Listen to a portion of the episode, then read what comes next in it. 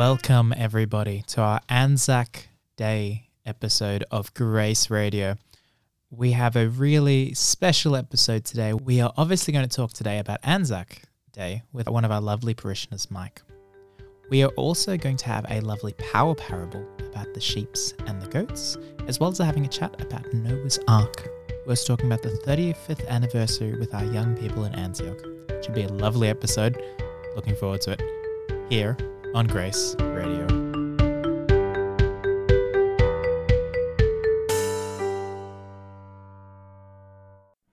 Earlier this month, we celebrated the 35th anniversary of the founding of the Diocese of Broken Bay. On the 8th of April, Bishop Anthony celebrated Mass at Our Lady of the Rosary Cathedral for the special occasion. Now, one of our kind parishioners, Alyssa, will now read the homily that Bishop Anthony presented that evening. Who celebrates 35th anniversaries, you might be asking yourself? By modern day Australian standards, 100 years is considered a relatively long period of time and worthy of remembrance. In the Church, when we measure history by 50 or 100 years, it is quite short. So, how and why do we measure 35?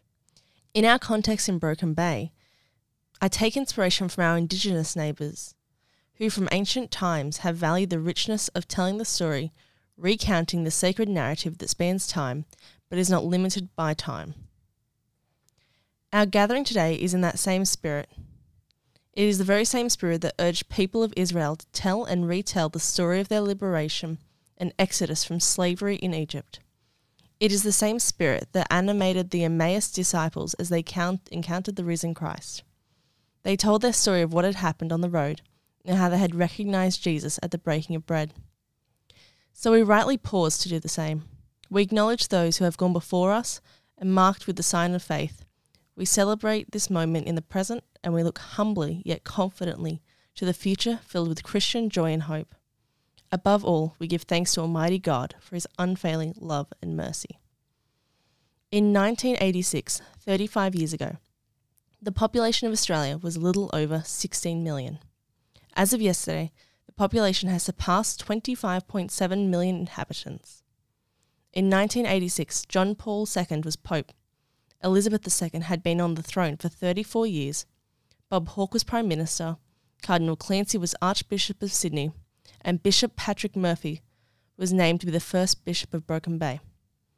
In that same year, Halley's Comet crossed our skies. The Australian Act of 1986 came into effect, granting Australia legal independence from the United Kingdom. Crocodile Dundee was a smash hit at the box office. Tennis champion Rafael Nadal was born.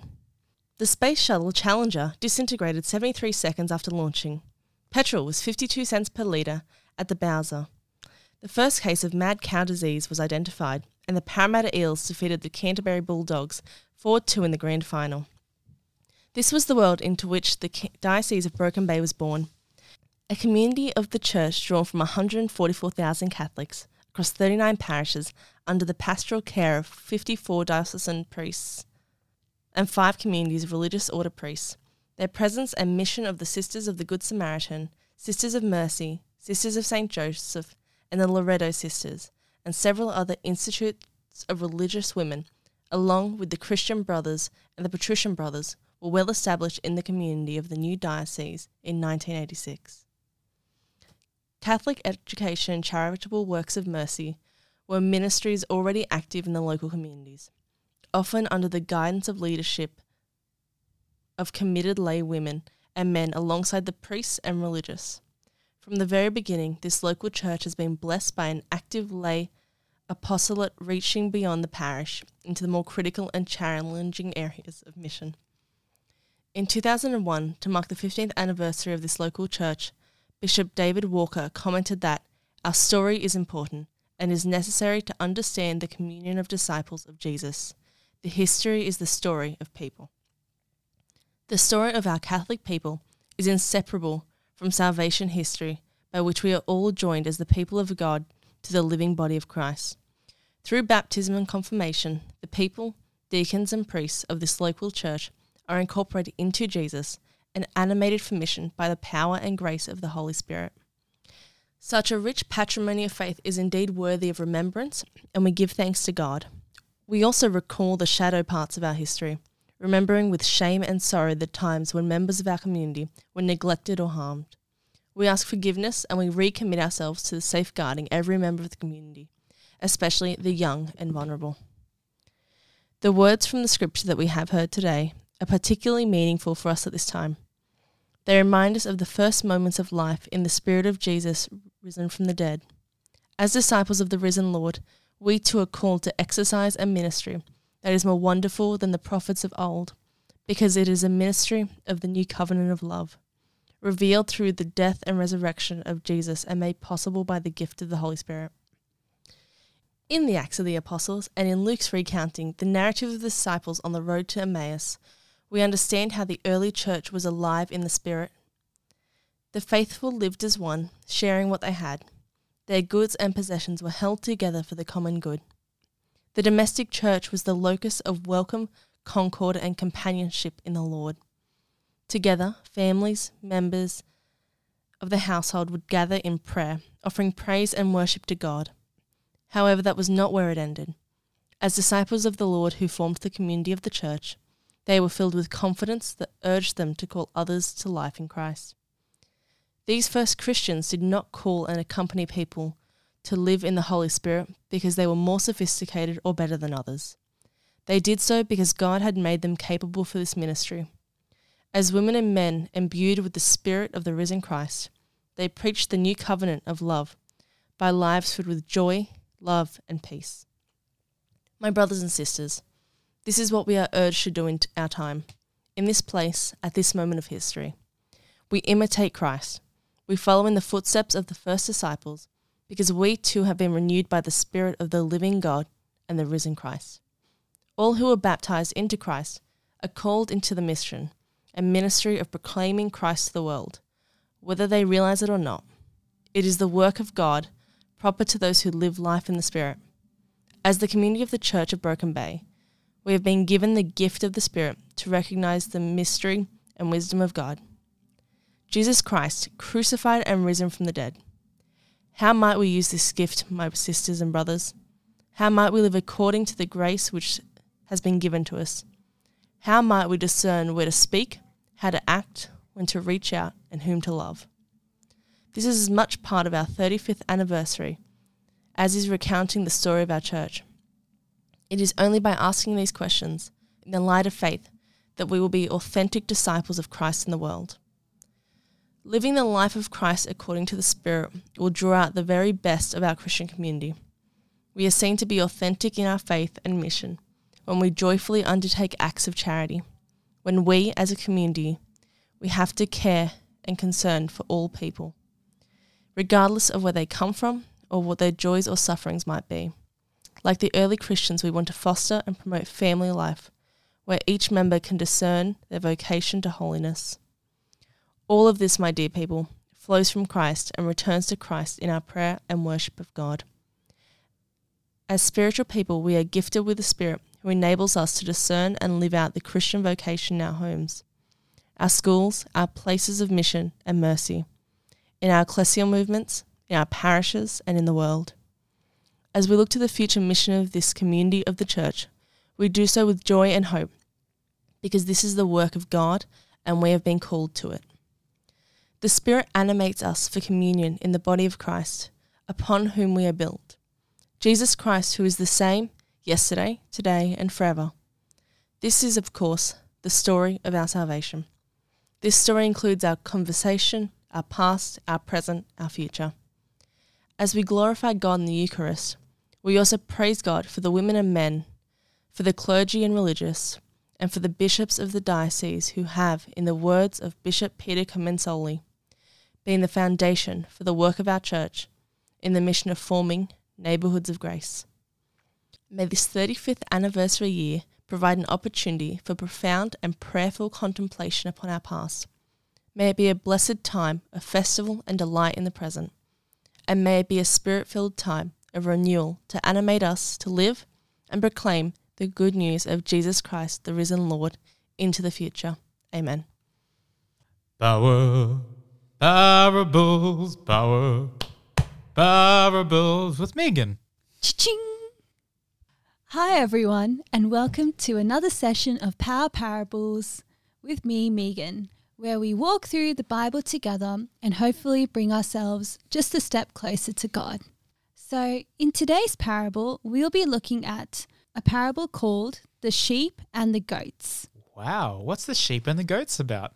So, the sheep and the goats is an interesting parable that really hones in on one of the major values of Catholicism and Christianity in general, and that is being a kind and generous person. Lovely. Let's hear it. Sure. So, for everyone who'd like to read along with me, it is Matthew chapter 25, verses 31 to 46. And it goes like this. But when the Son of Man comes in his glory, and all the holy angels with him, then he will sit on the throne of his glory. Before him all the nations will be gathered, and he will separate them one from another, as a shepherd separates the sheep from the goats. He will set the sheep on his right hand, but the goats on his left. Then the king will tell those on his right hand, Come, blessed of my Father, inherit the kingdom prepared for you from the foundation of the world. For I was hungry, and you gave me food to eat. I was thirsty, and you gave me drink. I was a stranger, and you took me in. I was naked, and you clothed me. I was sick, and you visited me. I was in prison, and you came to me. Then the righteous will answer him, saying, Lord, when did we see you hungry and feed you, or thirsty and give you a drink?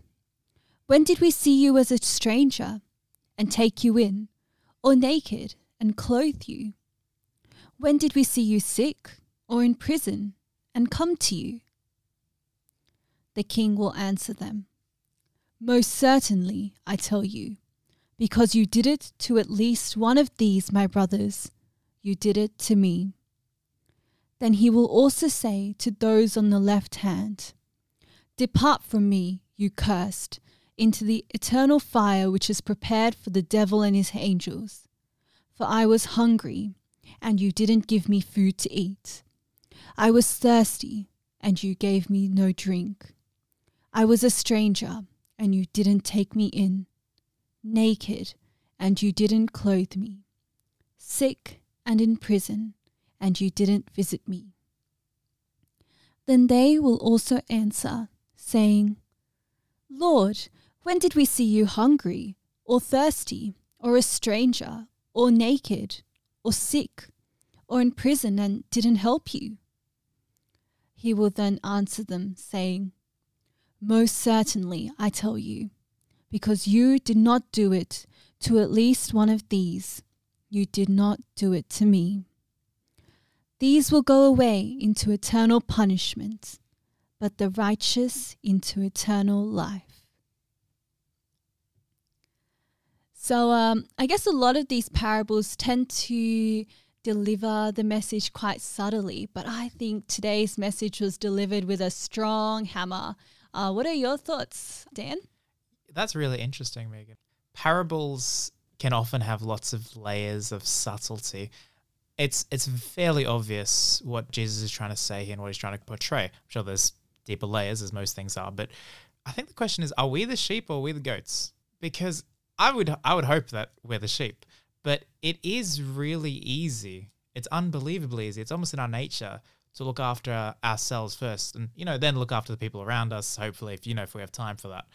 But we are called to serve and we are called to charity. And a big part of the Christian faith is that we have to provide and protect for those unfortunate.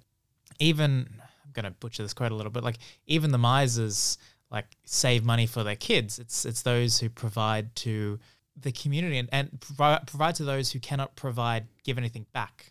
If you give someone a favor who in return they're going to give you a favor back, you haven't done that for God, you've done that for yourself. But when we give to those who cannot give back, then that's when we're doing God's work.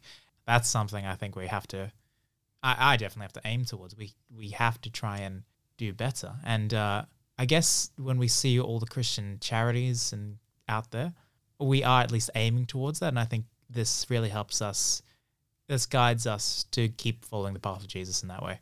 Yeah, beautifully said, Dan. Um, I agree with you entirely. I think um, reflecting on this parable really does make me stop and think about, you know, whether I was a sheep or a goat and what I can do to make sure that I'm being more charitable.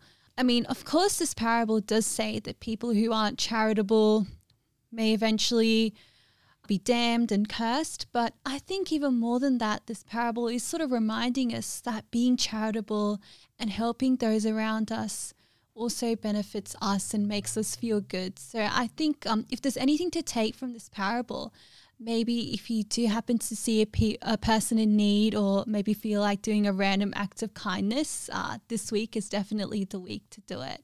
Excellent. Yeah. Because he wants to be a goat. They're so grumpy. They're so miserable. Sheep, they're fluffy. They're nice. They're kind. I'd love to be a sheep. Yeah. Goats, no good. yes, so here you heard it here, folks. Be a sheep, don't be a goat. Ugh, Alexander, I've been having all these confusing thoughts about Noah's Ark. Why on earth did he decide to bring two of every single animal? We know that God's instruction were two of every single animal, but why didn't he just leave out flies and snakes and bugs and all those irritating creepy crawlies like mosquitoes? I agree. Definitely. But you do realize that, you know, all these insects and all these bugs and, and snakes, they you know, they're so crucial in the food pyramid. Yeah, but have you noticed that I have all those weird scratches on my arm? Well, they're from mosquitoes. Which is why I personally think that mosquitoes shouldn't have been brought on the ark. But mosquitoes mosquitoes can fly, right? And they're really small. So do you think extra or do you think more than two mosquitoes made their way onto the ark? Or maybe they weren't even on the ark, maybe they just flew around. Didn't the storm go, s- the flood go so high that it reached the top of mountains? Ha- have you, I'm sure, a mosquito? I mean, me personally, I've never seen a mosquito go climbing before, but I'm sure mosquitoes could go quite high. Maybe mosquitoes wouldn't be able to fly that high because once you get to a certain height, probably hard oxygen. Well- Bugs surviving on top of higher highest mountain peaks. Are you a mosquito expert, Olivia? No, I do not like mosquitoes at all. Oh, so everything that you just said about mosquitoes could just be, you know, out of rubbish. Yeah. Okay, cool. Well, why don't we just assume that mosquitoes could fly that high and then they were fine. They were chilling. So mosquitoes out of the way. What's the next animal? Another thought would be how sea creatures like sharks, whales, fish, they all survived on the ark. True. If they were on the ark, surely they would have, you know, they would have, there was no water for them to breathe and they would have died, surely. And surely they weren't in the ocean because the ocean would have flooded so deep that it would have been hard for them to get air if they were swimming at the feeling they normally would. They would have had to swim all the way, probably miles, to get some air. What if Noah had a really big tank in the ark? Maybe it was an aquarium where the land animals could walk through and go, oh, cool, a shark. Oh, cool, a lionfish. Are you thinking of sea life, Miriam? Oh, that's possible, but imagine the size of the ark. That would have been like 50 million apartments combined together. Maybe that's a bit of an exaggeration, but to keep predators like lions and prey like birds, and if we had to include creepy crawlies, that would have been somewhat a disaster. How did Noah feed all the animals in the ark? He, he was probably quite prepared and brought a, a lot of the food that animals eat, like grass, hay, meat, bananas. So do you think? Uh, so let's say lion, right? So there was there was two lions on the ark, and let's say the lions were hunting for antelope. Do you think uh, Noah had a spare set of antelope reserved for the lions? Probably not. I mean, this was God's will, and he was he asked Noah for a reason to do what he did. So God probably had his own way of providing for Noah, and he did work miracles by protecting the animals and Noah and his family. So I think God would have had his reasons and would have helped Noah, so Noah wouldn't have felt that much stress having all these animals around him. Mm-hmm. At least God made that promise to mankind by using a rainbow so that he could promise that never flood the earth again. Oh, I saw a double rainbow a couple months back. Is that sort of a double negative? So is that saying God God will not not flood the earth again? Um, I think No. that a double rainbow doesn't actually happen, that it may just be a reflection with the sun and water. I'm not sure. I'm not a scientist Okay. at all. Okay. So, a couple things that we now know. There was an aquarium in the ark. we never said we knew for sure. We Noah did not have a spare pair of antelope for the lion. Hmm. And to feed the herbivores, did he have a massive greenhouse? Maybe he cut down whatever trees there were and In his backyard. stored them inside the ark. Okay. Surely he would have used every tree he could find to actually build the ark, though. Because it was Yeah. a big ark. Yeah, so He kept the bark and the trunks of the trees, but he would have obviously taken the plants and leaves. Well, listener, I hope you learned as much as I did. I always gain a new perspective on things when talking to Alex and Olivia, and don't worry, we'll be sure to get them back on soon. There are so many more aspects of Noah's Ark that we didn't cover, so I strongly encourage you to discuss these with your friends and family. I'll leave you with this. If Noah had giant aquariums on his ark, is Noah the true inventor of glass? What an ingenious man.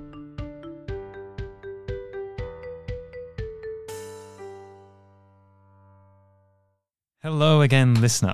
Welcome back to the Grace Podcast. I am here in the studio and I am honored to be sitting opposite one of our parishioners. His name is Legatee Mike Canine. Mike, how are you? Great, and I'm very happy to be here today, Lewis, to speak to you. All good, all good. Well, I, you're not as happy as me. I know that. so, could you tell us a bit about your your involvement in the parish in, in St. Gerard's? Yes, indeed. My wife, Fran, and I, uh, and our three eld- elder children moved here uh, to Epping in, a, in 1976. And our youngest child was born here at Epping in 1978. Fran and I are still very involved with St Gerard's Church. I am a reader at 7:45 a.m. masses, and Fran is very involved with St Gerard's adult choir. Right. So, Mike, tell us a bit about yourself. Well, uh, a lot of people ask me, uh, did I actually serve in the uh, Australian Army? Well, I never served in the regular army. I actually served in a thing called the CMF or Citizens Military Forces. Right. Uh, and I was in that uh, for between 1963 and 1974. Uh, the CMF is now called the Army Reserve. Uh, I did actually, when I was in the army, sign a form to say I would serve overseas if required, but thank goodness that did not happen. Uh, many men and women served in the military over the years, but were never called up to serve overseas. But as one person did say to me, many of us did always answer the call of the bugle. Yeah, I see.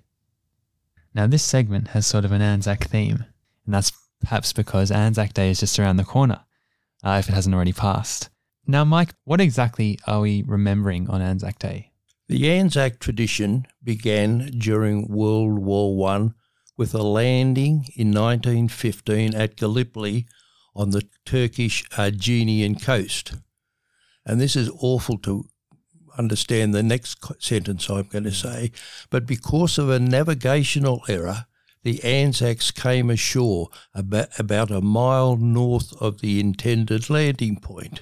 Therefore, instead of facing the expected beach and gentle slopes, they found themselves at the bottom of steep cliffs, offering the few Turkish defenders an ideal defence position. What had been planned as a bold strike to knock the Ottoman out of the war quickly became a stalemate, and the campaign dragged on for eight months.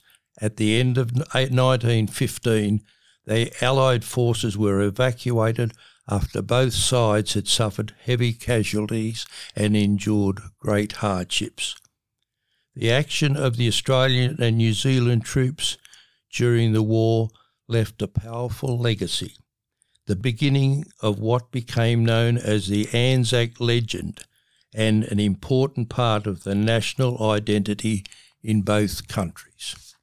Yeah, no, you say it is a significant part of the Australian identity. Is there any other traditions that, that people do? Can you tell us about the traditions of Anzac Day? Well, one of the traditions is a thing called the dawn service, mm. and people say, What is it? But after the First World War, uh, returning soldiers sought the companionship they felt in their, these quite powerful moments before dawn. With links to the dawn landings at Gallipoli, a dawn ceremony became a common form of Anzac Day remembrance during the 1920s. The first official dawn service was held at Sydney Cenotaph in 1927 and is now held at war memorials around the country. I see, I see. Now, Mike, formerly you're known as legatee Mike Canine. Now, legatee means means what? Well, legacy is where a group of uh, men and women who are called legatees uh, provide assistance to families of veterans who are either deceased or who are disabled, who have given their life or given their health for their country. But uh, Legacy is a charity which was formed just after the First World War. And the people who started it were veterans of the First World War, and they are p- fulfilling a promise they gave to their dying mates to look after the missus and the kids. And that's how Legacy started. I am a member of Sydney Legacy, and I have been a member for it, of it for over 25 years. The only other thing I wanted to say about Legacy is that uh, many of you would know that Legacy has a Badge Day appeal, which is on the first Friday of September. And Epping Boys High School students help sell uh, badges at Macquarie Centre and Cox's Road shops That's each right. year. Jack Foster from Antioch helped sell legacy badges some years ago and he set the record for sales which have never yet been beaten. The record is it? Wow. After have to, I have to, yeah, what is the record? I, I, I, I can't give any figures. Oh, I see. I see. In fact, I, I have to, I have to ask him about that later. now we'll be back with Mike in just a second to talk about the parish's special connection to Anzac Day. But for now, here's Leanne and Megan. They're going to talk about some events and opportunities coming up in the parish so don't go anywhere.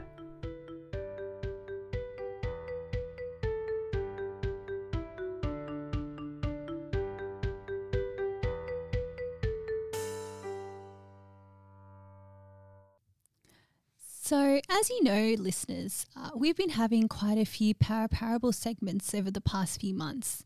So, I think it's time I let you in on a little bit of a backstage secret of mine. So every time I read the Power Parables, I've always referred to the parables from an extract on the internet, which has been kind of unfortunate because I guess for me, there's really no better feeling than being able to open up the Bible, a nice leather bound book, and go through the pages and really absorb the Word of God through that method. Well, Megan, I can help you out there let me tell you what the Bible reading group has in store. So, this upcoming weekend, the 24th mm-hmm. and the 25th of April, after any weekend mass at both churches, you can buy a discounted Bible for $15. Oh, $15, really? That's like the price of a of a lunch it's or something. quite really. the steal, I have to say. And you can also purchase a children's Bible for $25. Oh, so it makes excellent presents for the kids, right? Precisely. Great first Holy Communion present. So, I mean, let's be real though, listeners. I guess you want to do a little bit more with your Bible than just, you know, use it for power parable segments. So, Whoa, whoa, whoa, Megan. I, I can help you with that as well. Let me tell you about the weekend after that. On the 2nd of May at St. Jared's at 10.30 a.m., the Bible reading group will be reading the Gospel of John. ooh, Yeah, so, you know, just after 9.30 Mass, just at St. Gerard's, just you can bring along your Bible and just enjoy the reading of John. oh wow. So my Bible and a weekend plan. That's like a two in one. But what do I do about the weekend following that? You know, sometimes I just feel my weekends are a bit oh well, Megan. empty. I can help you with that. And I can help you with the year after that because the group will start listening to Father Mike Schmitz's The Bible in a Year podcast. Leanne, I have to tell you, you are an angel. Not only are you giving me discounted Bible opportunities, but also great weekend plans. So, I mean, I don't know about you guys, but I'm absolutely sold. So, I hope to see you all on the weekend with your Bibles, and hopefully, together, we'll be taking a couple of steps closer to God. Well, thanks, Megan. It's a great pleasure. And just letting you know, dear listeners, that more details are in the bulletin. Perfect. Now, Mike, the parish has a special connection to Anzac Day. Is this is this true? Well, yes, uh, uh, the parish here has in fact got a special chalice, which has been in the at, at Carlingford Church since the parish was formed in 1963. Wow. The chalice, we presume, was a gift from the Holy Name of Mary parish at Rydalmere, because that parish did assist in the formation many years ago of of Carlingford parish. I see. But this chalice that we've got there is engraved with the message which reads, In memory of Private William Murphy, killed in action 28th of February 1917. Listener, you don't know this, but a couple days ago, I met up with with Mike, and he showed me the chalice uh, that we speak of, the chalice with the engraving of Private William's name. I was told by Mari that apparently this chalice is still used. So when the priests go to nursing homes, um, they take this chalice with them, and, and sometimes in the in the hall down at Carlingford, they'll use it. So if you're lucky enough, you can catch Mari and have a have a have a look at that that chalice. It's quite a a beautiful artifact. Anyways, so Mike, do we know anything more about Private Murphy? So I decided I'd see what I could find out about Private William Murphy. Okay. and I have done some research into this short life of Private Murphy. William James Murphy was born in early September 1894 at Rydalmere, New South Wales, and attended the Holy Name of Mary Catholic School at Rydalmere, which opened in 1889. When he left school, he worked as a tailor's presser. Now, on the 21st of January 1916, Private William James Murphy, regimental number 819, there wasn't many in the army before him, and he was aged 21 years and four months, and he enlisted into the Australian Im- Imperial Forces and he agreed to serve abroad. Wow. Just to give some perspective, listener, I recently turned 20. So Private Murphy, when enlisted in the army, was just one year older than me. That's right, that's right. And you can Mind blowing. And, and his next of kin, and this is also very interesting, his next of kin was shown as his father, Patrick Murphy, of Victoria Road, Rydalmere. There was no number, there was no thing. It was just one house, and, and it didn't even have a number on it. Wow. Now, going back to um, Patrick Murphy, uh, he's trained in the Australian Army as a member of Sea Infantry Battalion of 36th Battalion at Liverpool. And on the 13th of May 1960, not four, not quite four months after he signed up, he sailed for England with his battalion and spent four months training in the United Kingdom. In November 1916, the whole battalion sailed to France and moved into tren- trenches on the Western Front just in time for the onset of a terrible winter of 1916 1917 in Europe. Sadly, Army records show that Private William Murphy was killed in action by a sniper's bullet on the 28th of February 1970 in the field of Flanders, just two and a half months after he arrived in France. On 2nd of March 1917, he was buried at Cité Bonjean Military Cemetery at Armentières in Lille in France. The final entry in his army records was a note from his mother, Mrs. E. Murphy, and she notes that she is now the next of kin of William Murphy deceased, as her husband, Patrick Murphy, had died shortly after their only son was killed in France in 1917. Rest in peace, Private William Murphy. Yeah, that's a that's a very, as you were saying, a very heartbreaking and poignant story.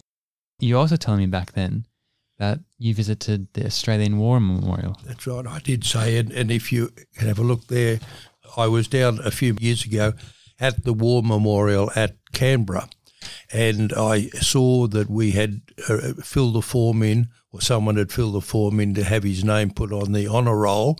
That's Right. Yeah. So, listener, you, you can't see this, but Mike is there's a, there's a photocopy of what is an original document called the particulars required for the roll of honour. Beautiful handwriting, all the details of William James Murphy. Possibly, we think his his I mother's think writing. that would have been his mother's writing. Yes. Yeah. But uh, that's right. So the mo- his mother did fill in a form to have his name put on the honour roll. And if you ever go to the War Memorial at Canberra, uh, at on, at the War Memorial is a whole wall of names of people who, who deceased in all the wars that Australians have served at. And so I did find his name on the wall, and it was on a very high position on the wall. So they provided me with a sort of a gantry uh, that that uh, I could wheel along, climb up, and reach up and actually place a poppy I see. uh, against his name.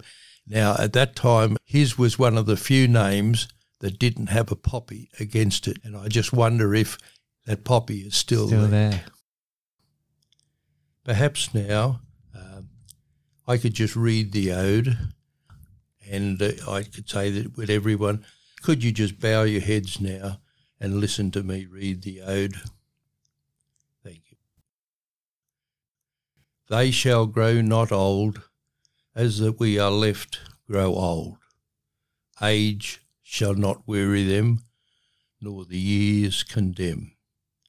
At the going down of the sun, and in the morning we shall remember them. Lest we forget, lest we forget. Rest in peace, Private Murphy.